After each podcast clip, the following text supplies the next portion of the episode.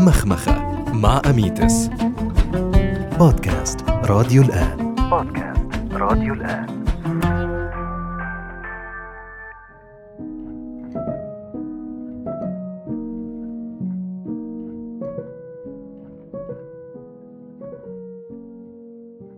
بحسب الدراسات والإحصائيات يلي انعملت، بيقولوا أطباء النفس والعلماء أنه بحلول عام ألفين وثلاثين رح يكون الاكتئاب هو المرض الأكثر انتشاراً وشيوعاً بين الناس. مو بس هيك، إنما رح يكون كمان هو من أحد الأسباب الأولى في موت البشر، وهالشي أكدتها منظمة الصحة العالمية. وبحسب ما صرحت منظمة الصحة العالمية أنه كل أربعين ثانية في محاولة للانتحار حول العالم بسبب الاكتئاب. يعني نسبة الناس يلي بيموتوا بسبب الاكتئاب بيفوق بكتير من نسبة الناس يلي بتموت في الحروب أو في الحوادث أو حتى بسبب الأمراض مثل السرطانات. رغم الاكتئاب هو مانو مرض جديد، إنما بحسب تصريحات وتحذيرات الأطباء والعلماء حول العالم، على ما يبدو أنه نحن البشر قدام أزمة نفسية كبيرة.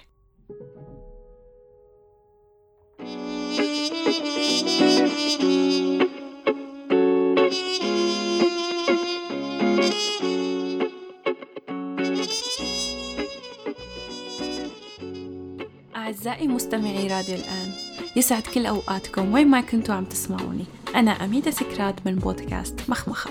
بموضوع اليوم ما رح نحكي عن الاكتئاب بشكل مباشر مثل ما حكيت ببداية البودكاست، إنما رح نحكي عن أهمية الصحة النفسية والتحذيرات يلي عم بوجهوها العلماء والأطباء حول العالم كل يوم عن ضرورة صحتنا النفسية وعن ضرورة نشر التوعية النفسية. لهيك بودكاست مخمخة كان هدفها نشر التوعية النفسية، نحكي ونعرف شو الأسباب والمسببات وراء سلوكياتنا البشرية، لنفهم أنفسنا بقدر المستطاع ونفهم الآخرين بقدر المستطاع. وبالأخص بمجتمعاتنا الشرقية ما بنقدر نعطي إحصائيات دقيقة عن الاضطرابات النفسية والمشاكل النفسية بسبب قلة لجوء الناس للأطباء النفسيين والمعالجين لأسباب وعوامل كتيرة، أولها قلة المعرفة والوعي عن الصحة النفسية أو عن المشكلة النفسية. تاني شغلة ربط الاضطرابات النفسية والسلوكيات الخاطئة بالسحر أو بالحسد، ويلي هي ظاهرة منتشرة جدا للأسف الشديد. ثالثا يلي أنا بشوفها الأسوأ، وهو اعتبار بعض السلوكيات الخاطئة أو المشاكل النفسية على أنها تصرفات طبيعية، مثل السلوك العدواني العنيف. ممكن نحن نفسرها على أنه شيء طبيعي الرجل يقوم فيه، أو حتى ممكن نحن نصفها ضمن إطار الرجولة. ورابع سبب عدم اعتراف بوجود مشاكل نفسية أساساً. وخامس سبب يلي بعتبرها كمان من أحد عوامل جدا مهمة، وهو الفقر وعدم القدرة على التكفل بمصاريف العلاج النفسي. وكمان في سبب آخر بالمجتمعات المتدينة، خلينا نقول أنه لما بيواجه الشخص أو الفرد فيه مشاكل نفسية، فممكن يفسروا هي المشاكل على أنها قلة إيمان، أو ممكن يلجأوا لرجال الدين أو للمعابد ليحلوا المشكلة النفسية بدال اللجوء للأخصائيين. كل هالأسباب بتأثر على عملية علاج المشاكل النفسية وبتساهم في استمرارها وانتشارها. لهيك مع استمرار الجهل حول الصحة النفسية وفهم وإدراك الأسباب وراء تصرفاتنا وسلوكياتنا بيؤدي لمشاكل تانية كمان مع أنفسنا ومع الآخرين. على سبيل المثال، شخص عنده صدمة مخزنة بالطفولة وهو ما عالج الصدمة، ونتيجة الصدمة تبلورت عنده سلوكيات أخرى مثل الغضب العنيف أو الكذب أو الخوف الشديد. فبالتالي الشخص الآخر رح يحكم عليه أنه هو شخص كذاب أو شخص عنيف أو شخص جبان. وطبعاً هلأ لما يكون الشخص غريب فنحن ما بيهمنا أه شو شو المشاكل اللي عنده، بس لما يكون شخص قريب مننا ضمن العيلة، الأخ، الأخت، الأبناء، الأولاد، نحن لازم نفهم شو وراء تصرفاتهم وسلوكياتهم العنيفة، أو مثلا سلوكياتهم الغير جيدة مثل الكذب. فنحن بنطلق الأحكام بدون ما نعرف شو السبب وراء هذا التصرف. هل هو رد فعل؟ هل هو فعلا صفة فيه؟ ولا هو ناجم عن صدمة سابقة أو عن أفكار مخزنة من طفولته؟ ففي بعض السلوكيات بتكون مرتبطة بمشاكل نفسية سابقة من الطفولة أو من الصدمات النفسية أو بمرحلة المراهقة أو مكتسبة بطريقة لا واعية من البيئة. يعني في أسباب كتير، ونحن ببودكاست مخمخة دائما عم ندرس ونحكي عن هي الأسباب لنوضح شو في أسباب وتفسيرات وراء كل سلوك. على سبيل المثال الشخص يلي بيجي نوبات الهلع، هذا الشخص ما انه جبان، انما هاد معه فوبيا، والفوبيا ممكن يتعالج، والفوبيا له اسبابه النفسيه والسلوكيه، او حتى ممكن تكون نتيجه صدمه ما في الماضي. وبالتالي لما نحن نتعامل مع الشخص يلي معاه فوبيا على أنه شخص جبان، منصعب ومنعقد عليه عملية العلاج ونبعده عن الهدف. فبدل ما هو يكون مشغول أنه كيف يتعامل مع الفوبيا يلي معاه، كيف يعالجه، حيقل ثقته بنفسه وحيضل عايش بدوامة رفض وقمع لنفسه ولتصرفاته، وهو بنفسه ما بيعرف ليش فجأة بتظهر فيها التصرفات رغم هو ما بيحبس هالسلوك. فبالتالي ممكن يفقد ثقته بنفسه ومن ثم يصاب بالاكتئاب، لمجرد أنه هو ما قدر يفهم أصل المشكلة يلي عم يعاني منها. وهذا الشيء حكيناه بالتفصيل ببودكاست مخمخة بموضوع متى يصبح الخوف مرضاً مع ضيفتي راما. فنحن لما نعرف المشكلة وأصل المشكلة رح نقدر نعرف نحلها، بدل ما نطلق أحكام غلط أو نتصرف تصرفات غلط مع أنفسنا أو مع الآخرين.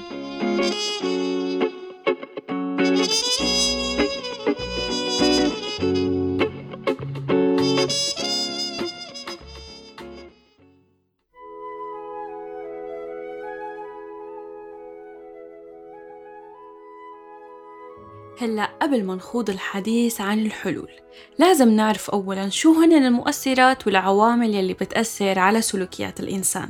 طبعاً بجانب تأثير العوامل البيولوجية والوراثية على الإنسان، في مسببات وعوامل أخرى. أولها مرحلة الطفولة، ثانياً الصدمات المخزنة، ثالثاً المجتمع والبيئة، رابعاً نمط الحياة والغذاء، خامساً الوضع الاقتصادي، وأخيراً وليس آخراً السوشيال ميديا. طبعاً كل هاي العوامل حكينا فيها بالتفصيل مع ضيوفي في بودكاست مخمخة في مواضيع سابقة، في إمكانكم ترجعوا تتسمعوا عليها بالتفصيل.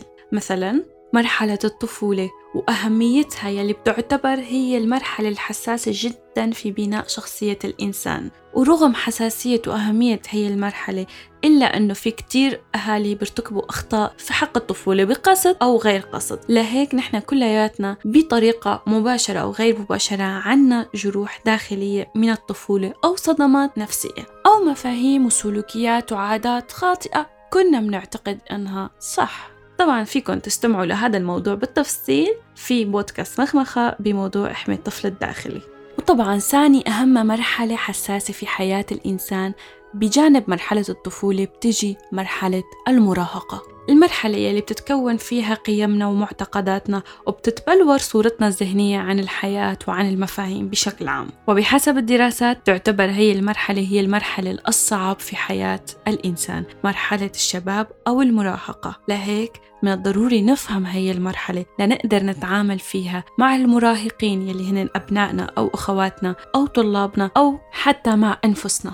وهذا الموضوع تحدثنا كمان عنه بالتفصيل مع ضيفي الأخصائي محمد طلال الشاعر في حلقتين. أول جزء كان ما يحدث في جسد وعقل المراهقين، وثاني موضوع كان كلماتك قد تهدم المراهق أو تبنيه. ثالث عامل وهو المجتمع والبيئة، واللي هي من أحد أهم العوامل المؤثرة على تكويننا لهويتنا الشخصية، لسلوكياتنا ولنمط تفكيرنا، واللي كمان تحدثنا عنها بالتفصيل في بودكاست مخمخة مع ضيفي دكتور خليل الزيوت، واللي اللي ذكرنا فيها عن تجارب آشلي اللي أثبتت عن تأثير الجماعة على الفرد، وكيف بنقدر نتخلص من تأثرنا بالجماعة ونكون هويتنا الخاصة بعيدة عنهم.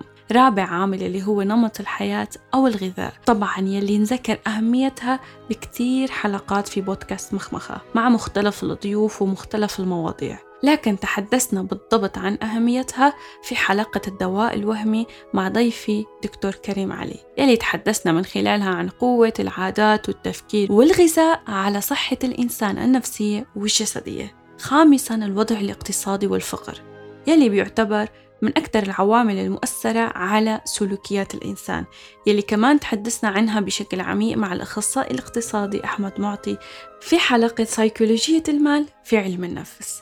وأخيراً وليس آخراً السوشيال ميديا والشريك الجديد بالتربية، والمساهم في تفاقم الكثير من الأمراض النفسية بسبب سوء استخدامها من قبل كثير من الناس، يلي حكينا فيه بشكل واضح مع الباحث عبدالله البرجاء في أول حلقة من البودكاست، يلي هو هو الريلز يجعلك كسولا. وتحدثنا فيه عن كيف حتى المقاطع الصغيرة بتساهم في إنها تخلي العقل يفقد جزء كبير من خلاياه، وكمان يفقد جزء من نشاطه المعتاد حتى يصير كسول. ففهم الشخص لكل هاي العوامل رح تساعده في الوقاية النفسية. أكيد ما رح يكون البودكاست هو علاج، لكن رح يكون مساهم في رفع الوعي عن المشاكل النفسية، عن الأسباب، وكمان بتساهم في اكتساب الوقاية النفسية.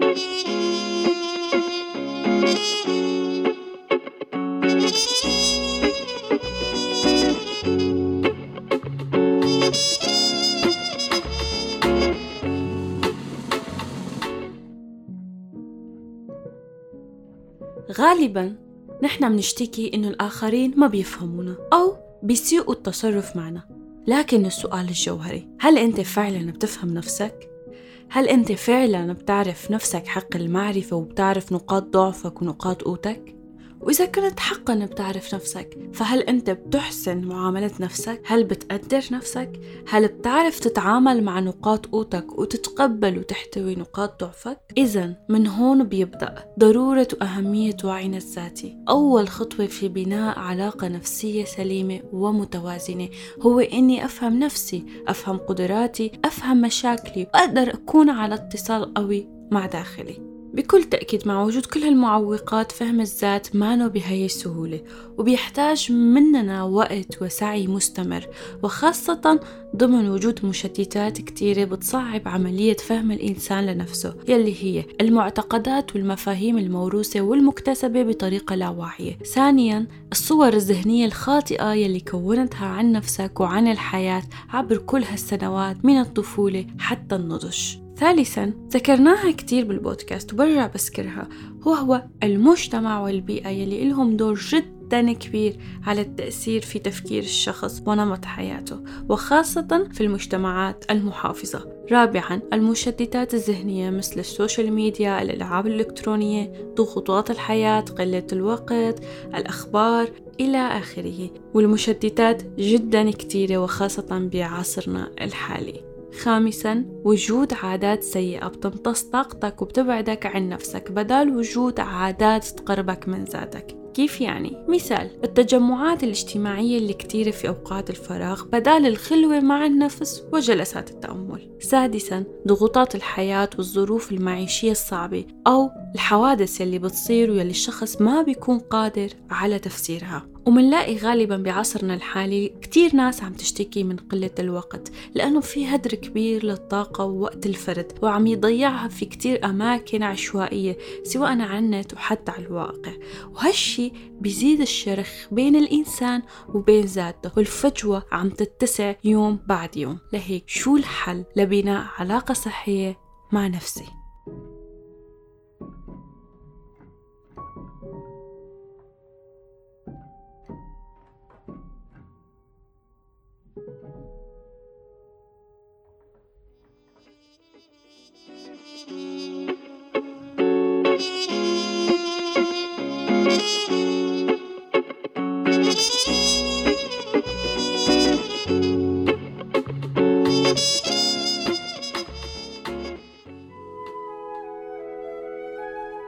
أول خطوة وأهم خطوة باتجاه بناء علاقة صحية مع نفسي هو إني أعطي وقت لنفسي، أخصص أوقات خاصة وجلسات لأقعد فيها مع نفسي، أسمع نفسي، أناقشها، أطرح الأسئلة عليها، أبحث عن أجوبتها في داخلي. طبعاً نحن ذكرنا أنه في كتير عوائق بتواجهنا في رحلة البحث عن الذات أو اكتشاف الذات، خلينا نقول. ضمن وجود العوائق الكتيرة مثل ما ذكرنا المفاهيم، المعتقدات الموروثة، الصور الذهنية الخاطئة، إلها تأثير كتير كبير، وهي بمثابة طبقات انبنت حول جوهرنا الداخلي. فلحتى نوصل لجوهرنا نحن لازم نحفر بأنفسنا ونشيل طبقة ورا طبقة من المفاهيم الخاطئة عن أنفسنا، عن الحياة. وبس توصل لجوهرك ما تنصدم، لأنك على الأغلب حتلاقيها فحم. إيه إيه تماماً، حتلاقيها فحم خام، وهالفحم بحاجة شغل منك، وهون بتبلش عملية صقل هالجوهرة لتحولها من الفحم للألماس. طبعا هاي التعابير مجازية، لكنها بتوصف الحالة يلي نحنا منمر فيها ومنعيشها خلال مرحلة اكتشاف الذات، أو خلال مرحلة إننا نمحي كل هاي الطبقات اللي تراكمت في دماغنا، في تفكيرنا، في مشاعرنا، لحتى نوصل لهذا الجوهر الخام جواتنا ونرجع نعيد بناء أنفسنا من أول جديد، صياغة تفكير جديدة، نبني قيمنا الخاصة فينا، معتقدات جديدة نحن يلي اخترناها عن فهم وعن وعي وعن إدراك ليش نحن عم نقوم بهي العادة، أو ليش نحن بنعتقد هذا الاعتقاد. وبالتالي بتتكون عندنا سلوكيات أكثر تحت سيطرتنا، نحن راضيين عنها ونحن يلي عم نتحكم فيها، ونحن يلي منعرف ليش عم نقوم بهذا السلوك أو هي العادة. إذن العملية هي بالضبط مثل عملية التنجيم، الوصول للفحم وتحويلها للألماس. فالسؤال هلأ، كيف ممكن أحول الفحم بداخلي للألماس؟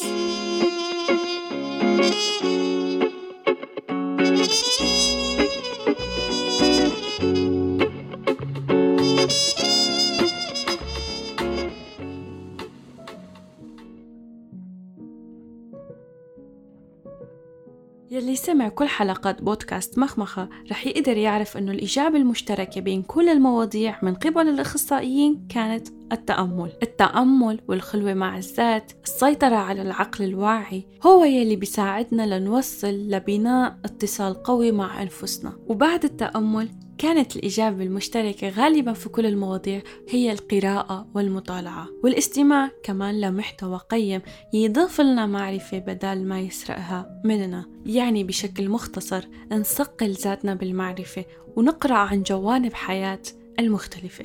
كمان من الأشياء يلي بتساهم في الوقاية النفسية يلي بتكون بمثابة درع، خلينا نقول، هي المهارات والهوايات. نحن دائما بحاجة لتطوير مهاراتنا وإمكانياتنا، سواء مهارات لغوية، تعبيرية، أو مهارات في العمل، أو مهارات على الصعيد الاجتماعي وصعيد العلاقات. وهالشي منقدر نكتسبه أو نطوره في أنفسنا كمان مرة تانية من خلال القراءة، من خلال البرامج المفيدة، أو من خلال ورشات العمل، أو من خلال كورسات معينة بتساعدنا إننا نطور مهاراتنا في التعبير، أو مهاراتنا في التأمل مثلا، أو مهاراتنا الرياضية، أو مهاراتنا في التواصل مع الآخرين سواء في العمل أو في العائلة. طبعا نحن منشجع ومنذكر دائما أهمية الخلوة مع النفس وبناء علاقة قوية مع النفس، لكن بنفس الوقت منضل نحن بشر، كائن اجتماعي، منحتاج للتواصل مع الآخرين، منحتاج البقاء ضمن المجموعة. فأنا كيف بدي ضل ضمن المجموعة إذا التواصل بيني وبين أفراد المجموعة فيها ذبذبات، فيها سوء تفاهم؟ لهيك مهارات التواصل مع الآخرين، مهارات فهم الآخر، كمان منحتاجها لنقدر نعيش ضمن بيئة مسالمة وفيها مشاكل أقل، سوء تفاهم أقل. وحتى هذا الشيء حكينا عنه ضمن بودكاست مخمخة في حلقة حقائق وخرافات العلاقات مع الأخصائي محمد اللواتي، يلي كمان شرح فيها كيف عقلية الذكر بيكون بالعلاقة وكيف عقلية الأنثى بتكون بالعلاقة، وشو هنن الخرافات يلي منتشرة بشكل شائع في مجتمعاتنا عن العلاقات وعن مفهوم العلاقات. فبمجرد تصحيح هاي المفاهيم حيتغير أسلوبنا في التعامل كتير كتير. والأهم من كل شيء، أنت لما تشوف في عندك مشكلة نفسية أو سلوكية وأنت غير قادر على علاجها وحلها، فهالشي طبيعي، لذلك ما تتردد أنك تلجأ لطلب المساعدة من الأخصائيين في علم النفس، مثل ما نحن بنلجأ لمدرب رياضي لحتى نتعلم كيف نمارس الرياضة بأسلوب صح، ونبني جسدنا وعضلاتنا بأسلوب صح، وما نأذيها بحركات عشوائية. فنفس الشي اللجوء لمختص نفسي، بس الأخصائي نفسي مهمته يساعدك في بناء روح رياضية وصحية. ما تنسوا تداووا جروحكم النفسية. صحيح هي ما بتنشاف، لكن أثرها بيبقى بشكل عميق وبيوجع بشكل عميق لمدى طويل إذا ما عالجتوها. فانتبهوا على صحتكم النفسية. ولهون بدي أختم معكم بودكاست مخمخة، على أمل أني قدرت أقدم لكم الإفادة والمتعة. ضلوا بخير ودمتم بأمان الله. مخمخة مع آميتس، بودكاست راديو الآن، بودكاست راديو الآن.